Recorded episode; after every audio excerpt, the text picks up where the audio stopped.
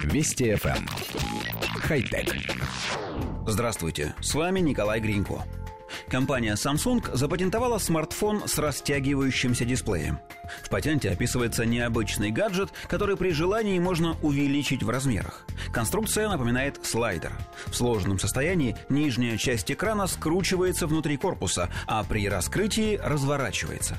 Таким образом, у пользователя может быть компактное устройство, с которого удобно звонить, обмениваться сообщениями и так далее, а если же нужно посмотреть видео, поиграть или выполнить другие более сложные действия, то экран можно заметно увеличить в размерах.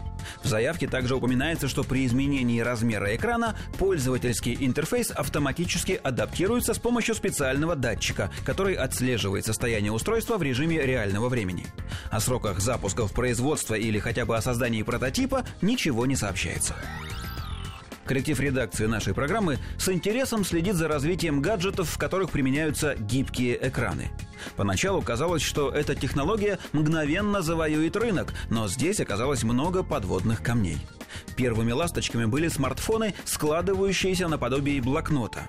Почти все крупнейшие производители сообщили о запуске производства новинок, но выяснилось, что складные телефоны не пользуются большим спросом.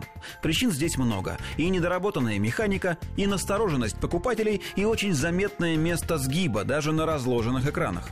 Судя по всему, производители ищут новые способы интегрировать гибкие экраны в смартфоны, изобретая все новые и новые механизмы. Растягивающийся смартфон от Samsung – один из них. На первый взгляд все выглядит очень привлекательно. Компактное устройство можно раздвинуть, увеличив диагональ экрана для игр, просмотра видео и так далее. Однако неудача с раскладушками еще свежа в памяти, поэтому мы считаем, что и раздвижной гаджет, что называется, не взлетит. Даже если смартфоны с таким форм-фактором появятся в продаже, большого спроса на них не будет.